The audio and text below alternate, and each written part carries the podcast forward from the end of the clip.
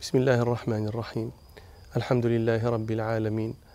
والصلاة والسلام على أشرف الأنبياء والمرسلين سيدنا محمد وعلى آله وأصحابه أجمعين.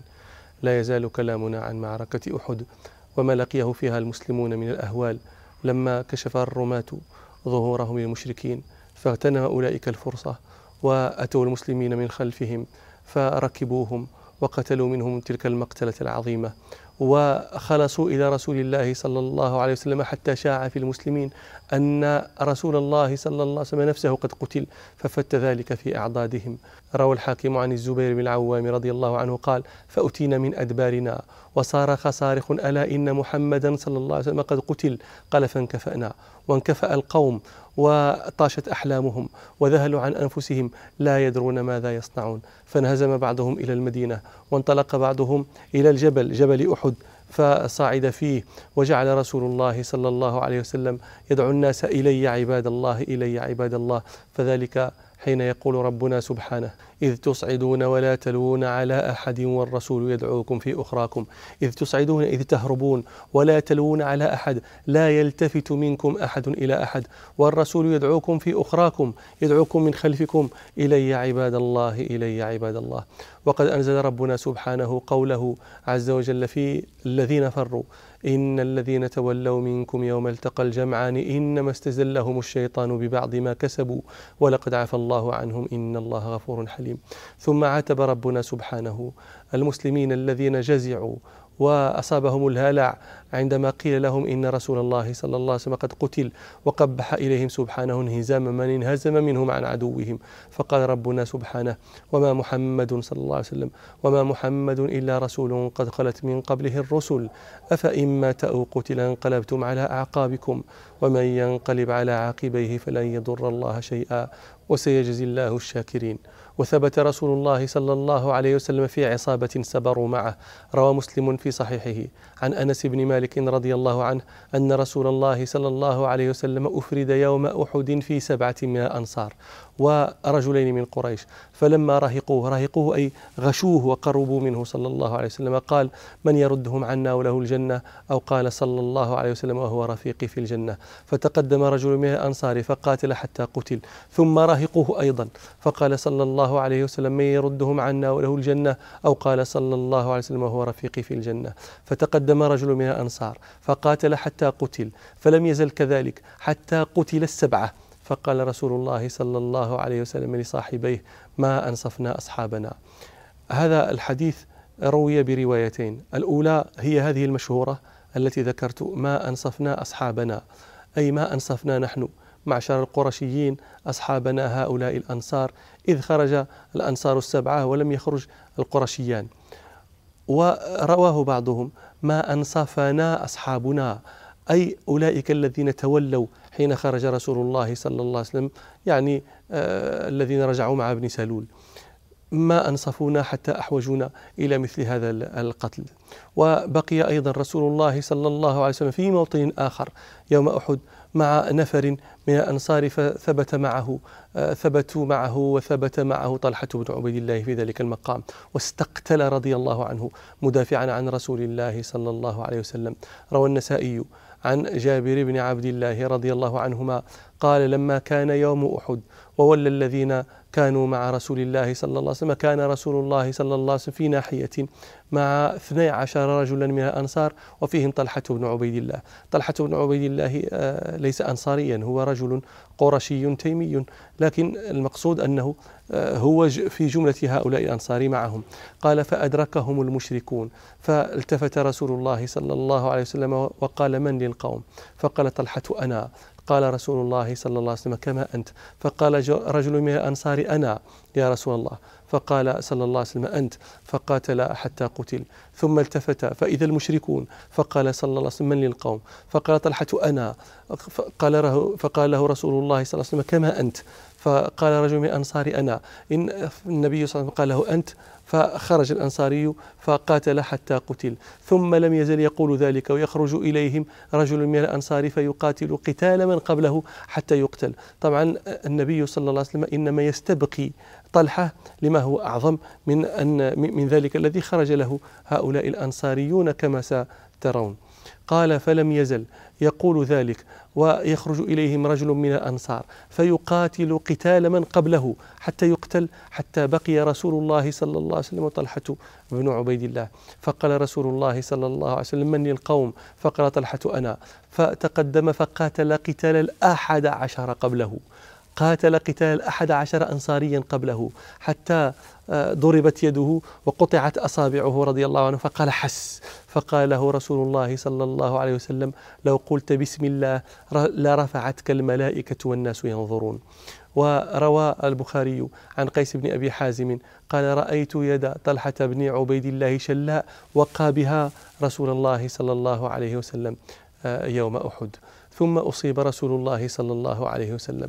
وكسرت رباعيته وجرح وجهه وكسرت الخوذة التي على رأسه البيضة التي يضعها المحارب على رأسه ذلك تلك القبعة الحديدية التي يضعها تقيه ضرب السيوف على رأسه كسرت على رأس رسول الله صلى الله عليه وسلم. روى مسلم في صحيحه عن أنس رضي الله عنه أن رسول الله صلى الله عليه وسلم كسرت رباعيته يوم أحد وشج في رأسه صلى الله عليه وسلم فجعل يسلت الدم عنه.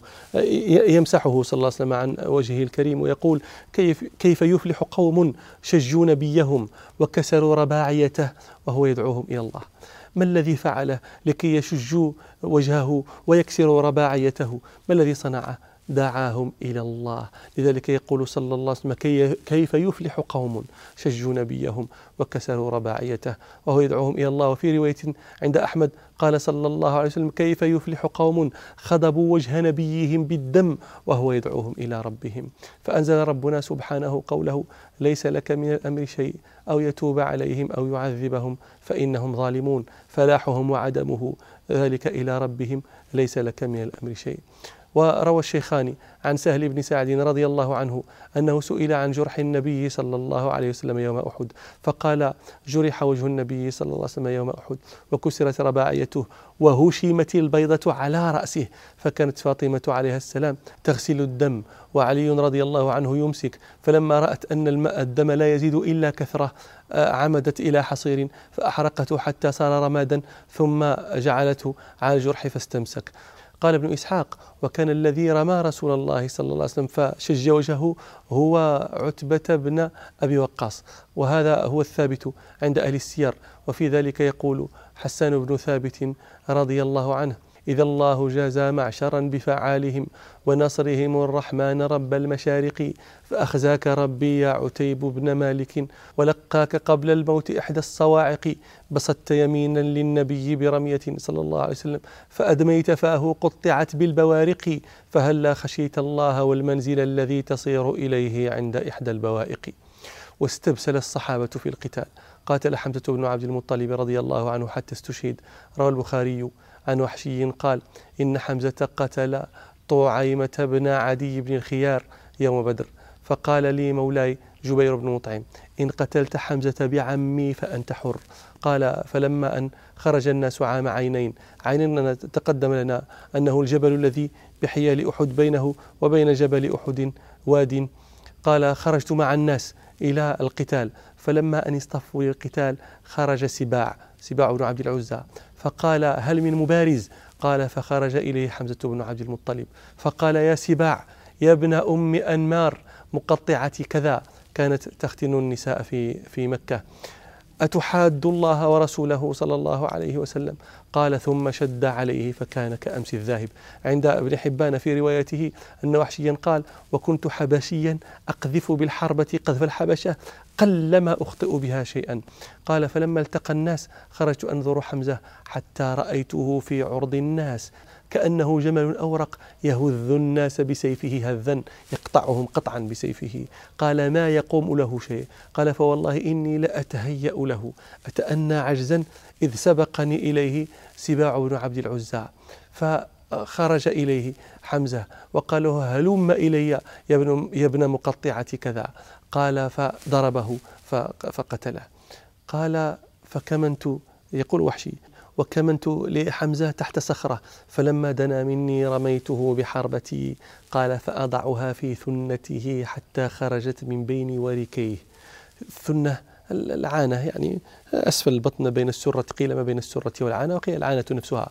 قال فأضعها في ثنته حتى خرجت من بين وركيه. قال فكان ذاك العهد به. وفي رواية ابن حبان أنه قال وهزتها حربتي حتى إذا رضيت منها دفعتها عليه فوقعت في ثنته حتى خرجت من بين رجليه يعني هذا نتصور هذا هذا الموت هذه الميتة التي ماتها حمزة رضي الله عنه. يعني الحربة وفي رأسها حديدتها وتمضي فتقع في الثنة وهو موضع فيه لحم وفيه عظام فينكسر ذلك كله تخترق الحربة حتى تخرج من بين رجليه. قال فذهب لينوء نحوي يدفع حمزة لما وهي بين رجليه الآن خرجت. وهو يذهب لينوء. قال فذهب ينوء لينوء نحوي فغلب. وتركته وإياها حتى مات ثم أتيته فأخذت حربتي ثم رجعت إلى الناس فقعدت في العسكر ولم يكن لي بعده حاجة إنما قتلته لأعتق. وقاتل عبد الله بن آه، حرام والد جابر رضي الله عنهما حتى استشهد. روى البخاري ومسلم في صحيحيهما. عن جابر بن عبد الله رضي الله عنهما قال جيء بأبي يوم أحد قد قتل ومثل به وحتى وضع بين يدي رسول الله صلى الله عليه وسلم وقد سجي ثوبا فذهبت لأكشف عنه فنهاني قومي. ثم ذهبت لأكشف عنه فنهاني قومي. فأمر رسول الله صلى الله عليه وسلم فرفع. فجعلت أكشف الثوب عن وجهه وأبكي. وجعلوا ينهونني ورسول الله صلى الله عليه وسلم لا ينهاني. فجعلت عمتي فاطمة تبكي فسمع رسول الله صلى الله عليه وسلم صوت باكية أو صائحة فقال من هذه؟ قالوا ابنة عمرو. قال صلى الله عليه وسلم فلم تبكي؟ فما زالت الملائكة تظله بأجنحتها حتى رفع.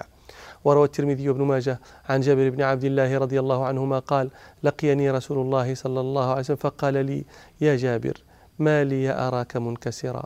قلت يا رسول الله استشهد أبي وترك عيالا ودينا. فقال صلى الله عليه وسلم أفلا أبشرك بما لقي الله به أباك؟ قال بلى يا رسول الله.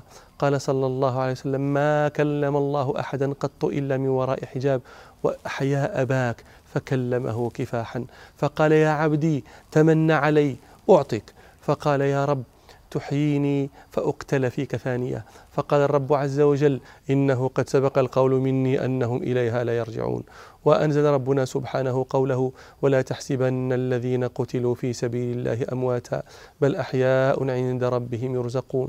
فرحين بما آتاهم الله من فضله ويستبشرون بالذين لم يلحقوا بهم من خلفهم ألا خوف عليهم ولا هم يحزنون. وقاتل حنظلة بن أبي عامر الغسيل رضي الله عنه حتى استشهد وقد كان عروسا في الليلة التي صبيحتها أحد. فلما سمع المنادي عجل إلى الخروج ولم يغتسل. روى ابن حبان والحاكم والبيهقي. عن عبد الله بن الزبير رضي الله عنهما أن حنظلة بن أبي عامر التقى هو وأبو سفيان بن حرب. فلما استعلاه حنظلة رآه شداد بن الأسود بن شعوب فعلاه شداد بالسيف حتى قتله. وقد كاد يقتل أبا سفيان. فقال رسول الله صلى الله عليه وسلم إن صاحبكم حنظلة تغسله الملائكة فسلوا صاحبته. فقالت خرج وهو جنوب لما سمع الهائعة يعني لم يدرك أن يغتسل. فقال رسول الله صلى الله عليه وسلم فلذلك غسلته الملائكة. وقال شداد بن الأسود في قتله حنظلة رضي الله عنه لأحمين صاحبي ونفسي بطعنة مثل شعاع الشمس. وقال أبو سفيان بن حرب يذكر صبره ومعاونة شداد بن الأسود بن شعوب هذا آه، إياه على قتل حنظلة من أبيات يقول فيها ولو شئت نجتني كميت طمرة ولم أحمل النعماء لابن شعوب وما زال مهري مزجر الكلب منهم لدن غدوة حتى دنت لغروبي فبكي ولا ترعي مقالة عاذل ولا تسأمي من عبرة ونحيب أباك وإخوانا له قد تتابعوا وحق لهم من عبرة بنصيب وسل الذي قد كان في النفس إنني قتلت من النجار كل نجيب ومن هاشم قرما نجيبا ومصعبا. وكان لدى الهيجاء غير هيوب ولو أنني لم أشف نفسي منهم لكانت شجا في القلب ذات ندوب فأجابه حسان بن ثابت رضي الله عنه بأبيات يقول له فيها ذكرت القروم الصيد من آل هاشم ولست لزور قلته بمصيبي. أتعجب أن أقصدت حمزة منهم نجيبا وقد سميته بنجيبي؟ ألم يقتلوا عمرا وعتبة وابنه وشيبة والحجاج وابن حبيبي؟ غدا تدعى العاصي عليا فراعه بضربة عضب بل له بخضيب وقاتل عمرو بن جموح رضي الله عنه حتى استشهد. روى أبو نعيم في معرفة الصحابة أن آه، عمرو بن الجموح كان رجلا أعرج شديد العرج وكان له بنون أربعة يخرجون مع رسول الله صلى الله عليه وسلم ويشهدون معه المشاهد مثل الأسد وإنهم حاولوا منعه في آه، أحد وقد أراد أن يخرج فقال له قد عذرك الله في الجهاد فلا جهاد عليك. فأتى رسول الله صلى الله عليه وسلم فأخبره أن بنيه يمنعونه من الخروج وقال له يا رسول الله والله إني لا أريد أن أطأ بعرجتي هذه في الجنة. فقال له رسول الله صلى الله عليه وسلم أما أنت فقد عذرك الله فلا جهاد عليك وأما أنتم فلا عليكم ألا تمنعوه فلعل الله يرزقه الشهادة. فخرج رضي الله عنه فاستشهد يوم أحد. روى أحمد عن أبي قتادة الأنصاري رضي الله عنه قال أتى عمرو بن الجموح إلى رسول الله صلى الله عليه وسلم فقال يا رسول الله أرأيت إن قاتلت في سبيل الله حتى أقتل؟ أمشي برجلي هذه صحيحة في الجنة. وكانت رجله عرجاء. فقال رسول الله صلى الله عليه وسلم نعم. فقتلوه يوم أحد هو وابن أخيه ومولى لهم. فمر عليه رسول الله صلى الله عليه وسلم فقال كأني أنظر إليك تمشي برجلك هذه صحيحة في الجنة فأمر رسول الله صلى الله عليه وسلم بهما وبمولاهما فجعل فجعلوا جميعا في في قبر واحد.